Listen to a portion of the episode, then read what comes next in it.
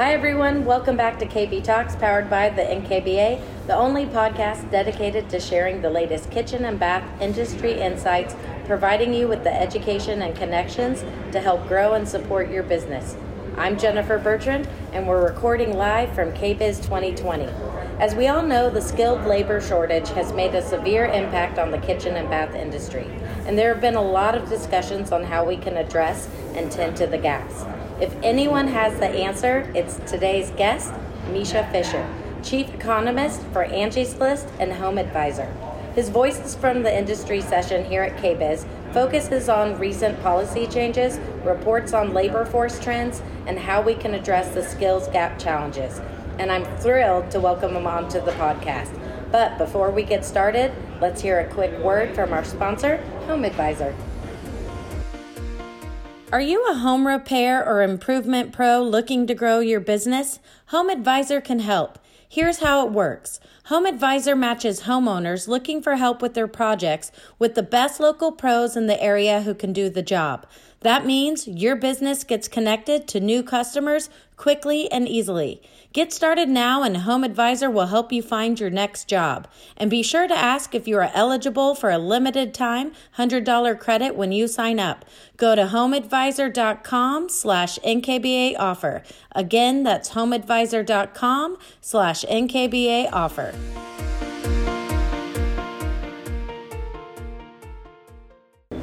Okay, we are ready to get started, and I'm happy to introduce Mischa and happy to have you here with us. And let's start by having you introduce yourself. Well, thanks for having me. It's fun to be here.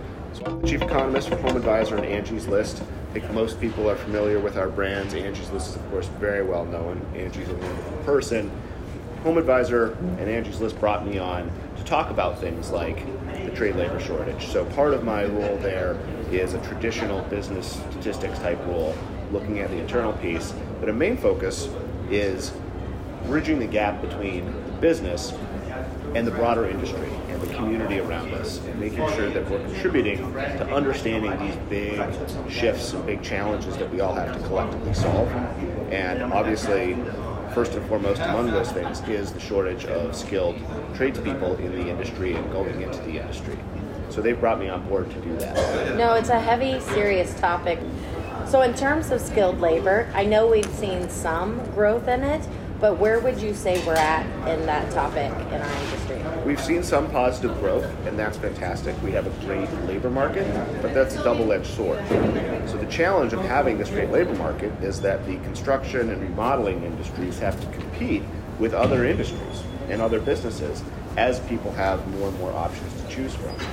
And what we have to do is do a much better job of providing more information out there to young people that this is actually a fantastic career to go into. Right now, we're running into this twin issue where we had this recession 10 years ago that was very traumatic for a lot of people, and it hit the housing market the most. And the housing market, new home construction, were traditionally a great pathway in for people entering the construction trades because there's an overlap in skills between remodeling a kitchen and building one from scratch. Obviously, these are very complementary skill sets. And so, even though we've picked back up in new home construction, we're now at an annualized rate of about one and a half million per year. We also have 140 million houses out there that need updating and need work. And we are suffering the hangover effect of not having pulled people into the industry or people having left the industry 10 years ago during the recession. And now, as things are gearing back up, we're behind where we need to be because young people have chosen other career options and because the industry hasn't been pulling people in as much. So even though it's a good thing that the labor market's so strong, it's making very apparent this issue that we don't have enough people entering the workforce. It's almost like we have to kind of brand it to that generation and like I find if you approach it from a craftsman concept, it sometimes identifies a little bit more with the younger generation. Are you finding that there are any certain things that are working specifically? There, there's there's a number of things that are working specifically. The craftsman thing that you touched on is very key. There's a lot of romance to that story. I know you get a tattoo sleeve, a beard. The whole thing, yeah. Shave your head, do a face tattoo, lean into it, accept the uh, the the romance of being somebody who works with their hands and creates things. And there's a funny distinction that I like to point out, and that is that a lot of my work is doing writing code in a statistical programming language. And I have other friends who also write code for a living. A good number of us do woodworking on the side or other sort of crafts person type things. I don't know a lot of craftspeople who decide to do coding of statistical algorithms on the side because it's way less fun. It's much more fun to go out and build something with your hands and to create something and at the end of the day to have a physical object to really show for it. So that's something that is uh, is definitely a big part of it. We've we've been doing some research and we'll have some stuff coming out in the next couple of quarters on some of the other things that are going. I highlighted four areas of improvement during my KBIS talk that would fall under the sort of general rubric of what people are doing right and wrong. And the four are well, the first one was we go out and we ask people, would getting more women into the skilled trades help solve the problem? Because clearly, 55% of people say no. That's the wrong answer. I mean, it's just objectively the wrong answer because there's such an imbalance currently. And if you go back a couple of generations, there were imbalances in law and medicine and technology. Right now, in 2020, we see women as the number, a, a greater number of women are graduating from law school or medical school than men. That wasn't the case a couple of generations ago. And so it has fixed other industries. But if we go out and ask pros, 55% say it's not going to it's not to be a big problem, uh, not a big solution to the problem. What's funny though is if you slice and dice the information and you ask, if you look at specifically people who have hired skilled uh, tradeswomen into the industry, they're three times more likely to say, "Oh yeah, this is definitely the this is definitely the solution." So it's just that the people who aren't doing it aren't seeing that it fixes the problem. The people who are doing it are going, "Oh yeah, this is intuitively obvious." So that's sort of the first contradiction. Yeah, it'll be interesting to see, see who embraces those, you know, different ways to go about filling the gap. Yeah, and there's there's some other ways that people can fill the gap too. So another one of these contradictions that I highlighted in the talk was if you ask people, well, what would fix the problem? So 55% say bringing more women into the trades would, which we just established is not the right I have answer. a feeling women would say differently. Women Sure. would say differently. The problem is there's not enough in the industry to point out this to people. And so there's so much room to change that. A second thing we say, okay, well, what would fix it? 80% of people say, well, putting shop class back in high school. But then if you go out and say, well, have you done anything to try and get shop class back in in school? Have you spent time going to your school board or your state board of education? Have you been engaged in that process? Virtually nobody has actually engaged in that process in a meaningful, long-term, sustained way.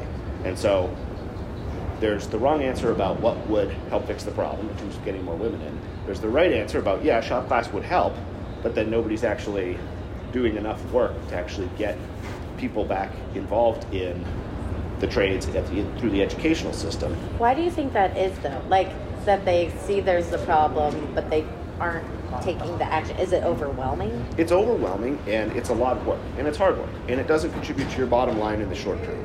It will in the long term, but it's hard to prioritize things that don't contribute to your bottom line immediately. And before this role, I spent three years as uh, in the state of Illinois. Uh, first as the deputy director of their Department of Commerce, and then as their chief economist, overseeing the agencies that do workforce training and professional licensing. And lobbying the government is a difficult job, and it can be overwhelming at first. But it does work if you engage in the process in a sustained way. So the piece of advice I have, if you are running a remodeling or other sort of home services business, is get together with the other people in your area, your, your peers and competitors, and come up with a formalized plan of which school boards, which specific schools, your state board of education, which elected officials you're going to engage with, collectively bandy together and say, all right, so and so, you're going to take the point this year. The rest of us will just lend our names and support to everything we do. If we're doing a letter or meetings, we'll show up, but we won't actually handle any of the organizing or strategy until next year. And then rotate out. And if you get four or five companies doing that, any given one only has to take point once every five years. But collectively, now you have a lot of names behind an effort. And so that's one way to go out there and engage in the process and try and make that better. But that's not something that, when you're trying to run a world class remodeling business, is necessarily top of mind. But if someone hears this and they're like, okay, Mischa, I'd like to do that and take action and help. Are there any online resources where you're like, hey, go here, look at this? Um, they've already done some of the groundwork to get you started to implement. I think this podcast right here, this is their I, resource. I like your answer. Come, come to this podcast. We're teaching you. Yeah. And what were the other? There were four points that you had. So the third one, and this is uh, this is, I think, also pretty relevant, is if you go out and ask people, uh, what sort of people do you want to attract to the trades? People say, well, I want young people. And then we say, well, how are you trying to get young people? They'll say word of mouth. Unless you're doing word of mouth on Fortnite, I don't think you're going to attract young people. You have to go to where they are. So people have a mismatch between where they're going and how they're. It's a mismatch of who they're trying to attract and how they are going about attracting those people.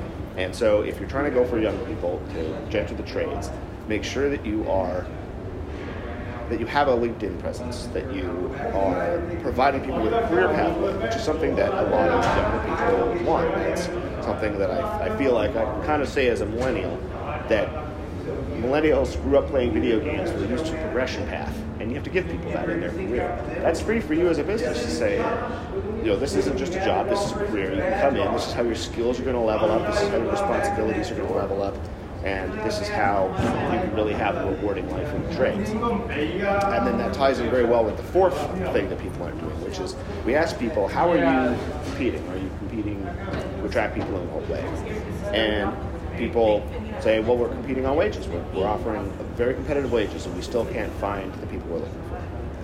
But if we also ask people, well, what makes you really enjoy your job? Is it your wages or something else? Overwhelmingly, people say, no, it's finding meaning in my work. So there's a mismatch between how people are trying to attract and compete with other sectors of the economy and with what they themselves get out of the work that they're doing. And that is that it's very rewarding, fun, meaningful work. And yes, you have to compete on wages, but you should also make sure you're highlighting that it's a lot of fun to do this and it's very rewarding and. It'll be interesting interesting to see how the impact of technology on these younger generations and some of the mental health issues that will happen, you know, through all of that, and then going back to the basics and doing a hard reset and getting your hands doing something and not being on your phone or watching TV or whatnot. And I think it'll be something that is said that needs to be done. Right. Well, I mean, not to sound all preachy, but I think there's only one way that, that human beings can really truly be happy, and that is incremental self improvement and just enjoying that journey of making yourself better. And there is so much to learn, and it's so rewarding to learn it in the skilled trades, particularly around our homes, because we all have to live somewhere. We all have to have an environment that we really enjoy living in. And you know, your background working with Angie's List on the really nice environment that's conducive to sleep highlights that perfectly. That can be such a rewarding thing because you spend so much of your life in there. So make that a nice environment and be somebody who has the skill set to go in and do that for somebody else. Because the other thing I think that can make people happy, I, I suppose I misspoke when I said that I think it's just self incremental self improvement. I also think it's service to others, and it, this covers both of those of those things. And you can do it without racking up a student loan debt, or without having to you know go work in a uh, you know some some industry that's notorious for sort of people getting burned out and having to leave, and you know trying to make partner at some prestigious uh, professional firm where you know you've got a one in a hundred shot or one in a thousand shot of making it there versus in the in the skilled trades you can become your own boss immediately and learn all these skills and that's a really really compelling narrative that we're just not a good enough job telling people But I also think it comes back to the concept of community and starting small. So when you listen to this, um, it, part of it is going, you don't have to go out there and attack it all and take it all on. Start small. If you're a builder um, and you get your children involved, build a side table for your house. Or if, you know, I have some um, places where I've heard them employing veterans to um, skilled labor.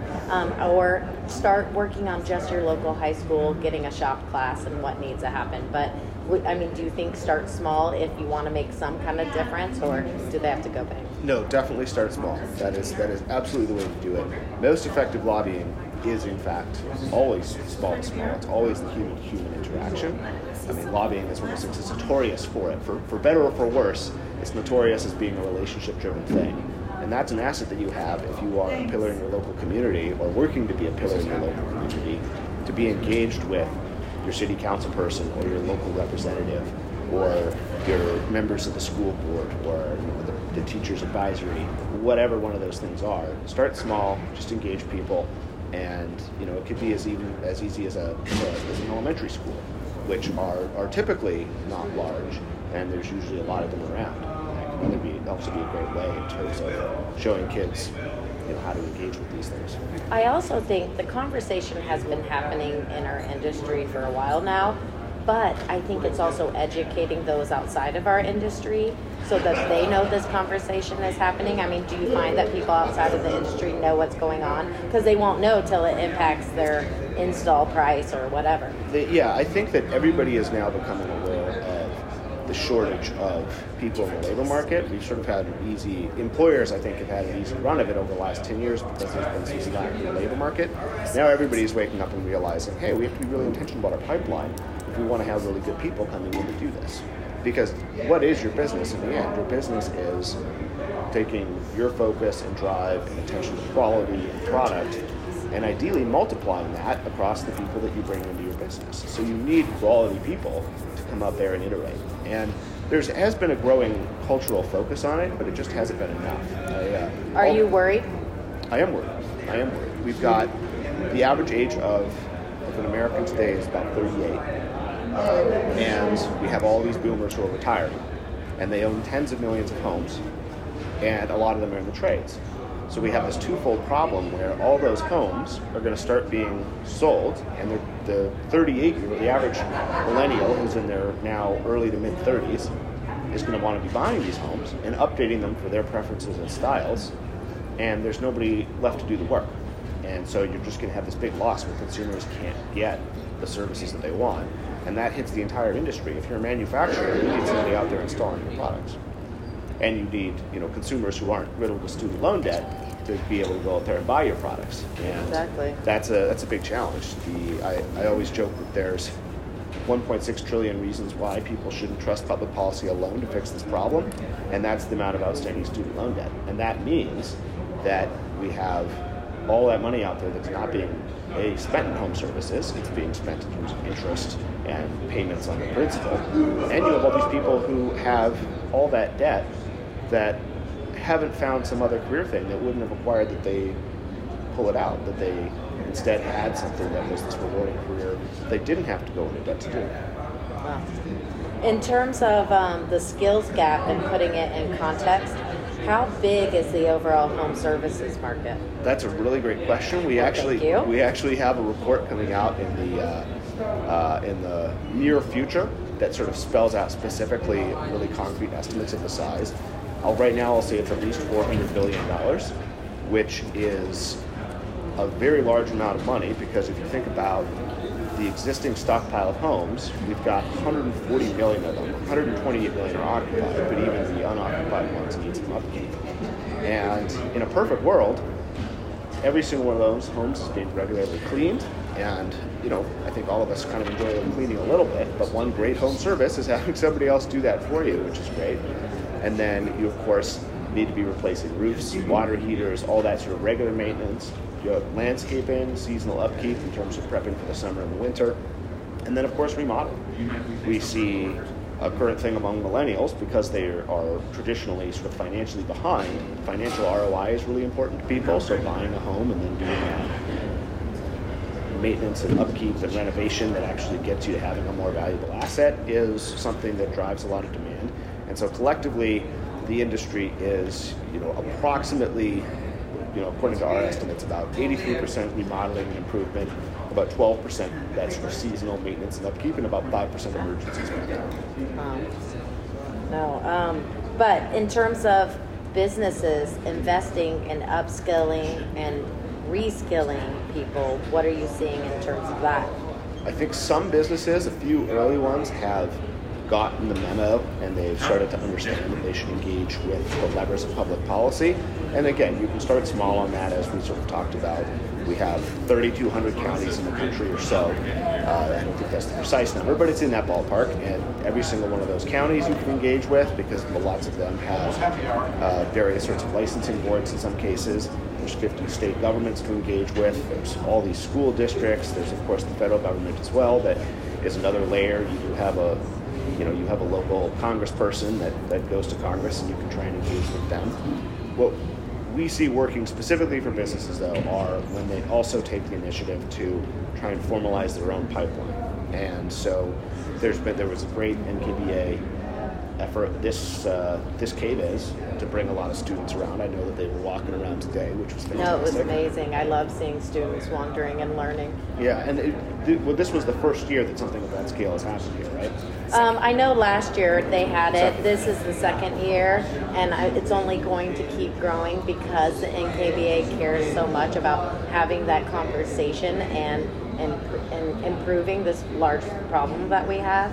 But what do you find are the most in-demand skills that we're lacking in?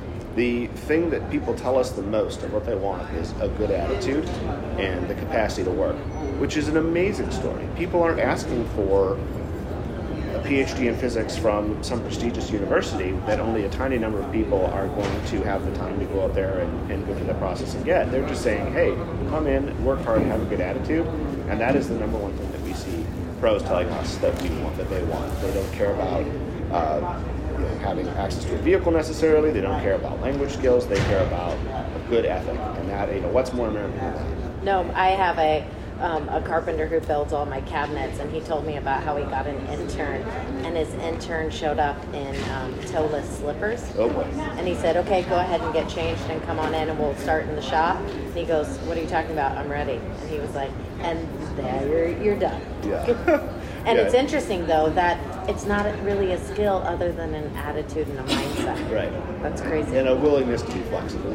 And and it is. I mean, we have to start. Uh, we've got to start early getting kids involved in, around that mindset, and that is, you know, something that we've seen. One of the unintended side effects of some developments on the policy front is that we don't see teenagers engaging with the labor force uh, as early. I'm somebody who started working on the farm when I was very young. I won't tell any stories or my. Uh, I my love a my good farm my, story. My family will dispute their accuracy, but I, you know, I started working in a grocery store when I was 15, and then I worked all through university, and you know that that degree of just engaging with the labor market early is such a great way to build a understanding and appreciation of what's going on in the labor market and how you get kids to have that good attitude.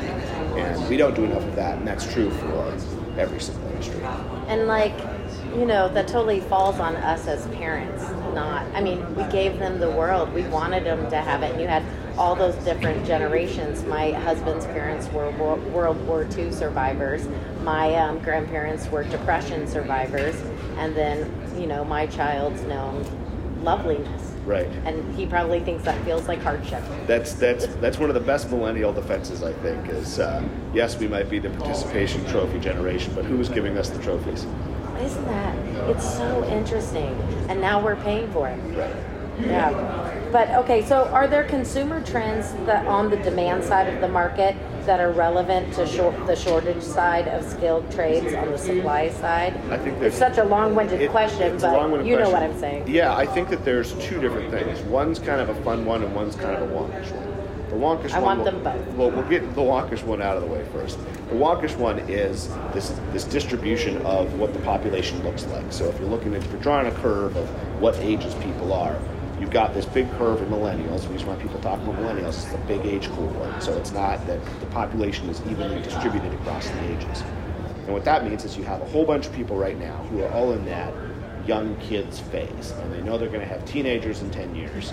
And they also grew up watching the growing cultural cachet of design shows and cooking shows, and they have Instagram and they look at really nice food on, on their phones.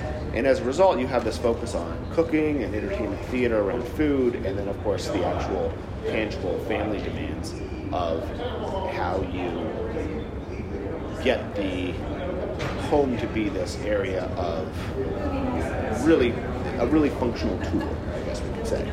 And so that's sort of driving more renovation and remodeling needs. And then um, oh, I think that was the fun one. The more the more the more technocratic one is of course the age of homes. So we've got the age of the population and the age of homes. We're dealing with an average home age that's also around that same thing. Home ages are getting to be around 40 years old on average, and as a result, you've got a lot of demand for big restoration, your siding, roofing, these sorts of things. So when you combine those two things together, this is why we've seen the remodeling growing so healthy in such a healthy way over the last several years, six, seven percent of year growth, and that is you know, I think going to continue for the foreseeable future. I know there's there's been some concern that the remodeling industry is going to slow down and recede a little bit. I don't see that uh, as a as a long term trend. I think that the long term trend is still for people wanting modern, up to date homes that really suit their needs. And we and it, it, they're noticing it's impacting wellness too. Right. Yeah, impacting wellness is huge. And the sleep thing, that's why I love the sleep thing that you did a couple of years ago, is you get your phone away from your bed. Enjoy the Take enjoy the the, environment. out. Take the TV out. Get the phone away from the bed if you can. And you know, I'm, I'm, I'm guilty of doing that, so I'm a total hypocrite on the issue. But it can make such a difference if you go to bed when the light's right and you get your body in that rhythm. That's yeah, a huge wellness. anyone listening, if they're going, "What are you talking about?" So it was a few years ago. Angie's List had a national comp like contest with three designers, and it was with Arianna Huffington's book, The Sleep Revolution, and it was to design a bedroom for ten thousand dollars, implementing the five criteria that she had for sleep wellness. And it was myself and two other designers, and America voted, and nicely it worked out great. But I learned so much just by those five facts about including it in your bedroom. what were the five facts for the? So it's good. I always say so. It's about a cool space. So like temperature wise, it's about no blue light, no technology. Surround yourself with things you love, and then there's one other one. But I feel like it's remembering four. Off Popcorn machine. Have a popcorn, popcorn machine in your bedroom. Yes, always. We'll just go with that. Nobody Yeah. fact check that. Yeah. Um, okay. So, and do you find that like the green aspect to anything affects any of this? I think that that's de- and that's definitely a consumer focus. I don't know that it's driving some of these fundamental economics. It's it is something that manufacturers have to be aware of, and the designers should be communicating because there is definitely a consumer demand for that across the board. But this is my bias as an economist. We tend Yeah. to sort of focus at what are the concrete numbers doing in terms of how many people are there, what are they spending, and I think the green thing falls under a consumer preference thing. So it is important, just as it's important if consumers are switching from you know quartz to marble or something like that. They want to make sure that things are ethical and sustained well, and designers and, and manufacturers definitely pay attention to that. But I don't think that that's driving the the core issue of the labor force shortage. Maybe uh, the closest we could get is to say that products are getting more and more complicated and as consumers and some of that's going to be green but some of that's just also that consumers like complicated products. I walking the floor today i was looking at a shower. I forget which manufacturer made it but it was it was incredible. I mean, there was eight different knobs coming out of the wall. They had a, a clear display against the wall so you could actually see all the piping behind it that's a lot more complicated and you're going to need more labor time to put that in and make sure it all works right. And certainly you're going to need high quality labor that's going to put it in and work right because if somebody's putting in a $30 shower head versus a $3000 shower you as the installer have to make sure that that's really done right because it's going to be very expensive to go back and fix it. So i think that consumer element is definitely also going to drive the need for high quality labor and it's going to exacerbate the effect the green thing I think is important and people have to be aware of it, but I don't know that it drives the core issue in the same way. Are there any other aesthetic trends or anything you're seeing in our industry design wise that are impacting it? Like we're doing a call for using more wood flooring or whatnot or vinyl plank, any of those kind of concepts that you're like, that affects our numbers? I think the smart home piece is certainly, again, because of the complexity. My, uh, my colleague at Home Advisor, Dan DiClerico, who's a former This Old House and Consumer Reports guy, his KBIS talk was on 10 remodeling design trends. I'm sure people track him down on Twitter and hit him up, they'll uh, you know, elaborate on that. But some of those consumer trends around low maintenance, but looking nice, but low maintenance, focus on lighting, focusing on smart technology. Those things all again require really high quality labor. If you're putting in an expensive flooring product or an expensive countertop, the cost of not getting that right are very expensive. We, my wife and I recently bought a new construction build, and the home builder didn't get a few things right. And it's been very expensive for them to go back after the fact because on a premium flooring product or a premium countertop product, if it's not done right, it's very, very expensive for them to fix it. And it can also affect your brand and your community and whatnot. So, Right. In terms of business, it's worth, you know. worth doing it right. And in Exactly. this case, the you know the builder it ran into the issue, and you know they, they chalked it up to the trade labor shortage, which I'm not unsympathetic about. But in the end, it's their time to go back and fix it. Do you have any advice for anyone who would be listening to this about they're facing personal chal- challenges in this area in their community that you would say, you know, think about this? I think the best advice I have are focus on those four things. So focus on having a formal plan to get more women involved. Law and medicine figured this out. The, the trades hasn't yet. We, we're talking about it now, we haven't solved the problem. So that's a big one. Then make sure you're communicating the value of the work. Make sure you're going to the right place to get young people. Because if you're just asking people word of mouth, again, unless you're unless you're a YouTube streamer, you're probably not using the right word of mouth mechanism. And then make sure you're communicating the value of the work. So, in terms of that right word of mouth, is there somewhere that has any resources where they could get that kind of wording so they can educate themselves about how to say it right? I, well, I think with this podcast, I think Ah, again, well, we'll so just, I'm good, going to keep We'll plugging even the have podcast. you back. I'm going to keep plugging the podcast. I think these are, uh, uh, you know, we cover all these all these things here, and then I'm sure you've got other speakers on as well who cover it as well. And you know, people have to just think about where are young people that you can recruit into this, and chances are they are kind of scattered, and so you need to make sure you have a presence on multiple things. Go on LinkedIn, provide a career progression, go on other job boards. You know, there's there's a bunch of them. Make sure you have that that presence and you're selling people on a real meaningful career. And I think by coming to things like KBIS, you can be around other people who are facing the same challenges and it can feel less, you know, isolating in terms of, you know, those worries. It's funny you say that. The probably the best part of people coming to the, the talk that I gave uh, earlier with the Voices from Industry. I mean, on the downside, they had to put up with me. On the plus side, there was actually one company in the audience that did raise their hand when I asked people if they'd engaged. And the woman from that company had a great story about how her company had engaged. And for the rest of the audience, it was nice for them to actually hear not just me being pessimistic and complaining about the problem, but also to see that they had a peer or a competitor company that was actually engaging with it and that it did work. No, that's excellent. And just so you know, I love a power tool. So there you go. Thank you for being here. Is there anything else you want to add? Uh, homeadvisor.com slash research. We're building it out right now to just be a public facing area where people can go in and get up to date information on what's going on in the industry and what's going on with the trade labor shortage and you know where the market's going from here. Thank you for sharing your knowledge. Thanks for listening. We'll have new episodes of KB Talks coming your way soon, so make sure you are subscribed and stay tuned. Please be sure to send your feedback to nkba at flyingcampbell.com and remember to take a moment to leave us a star rating or a review wherever you listen to your podcast. Stay tuned for a quick NKBA minute. The NKBA Specialty Badge Program offers members a new competitive edge.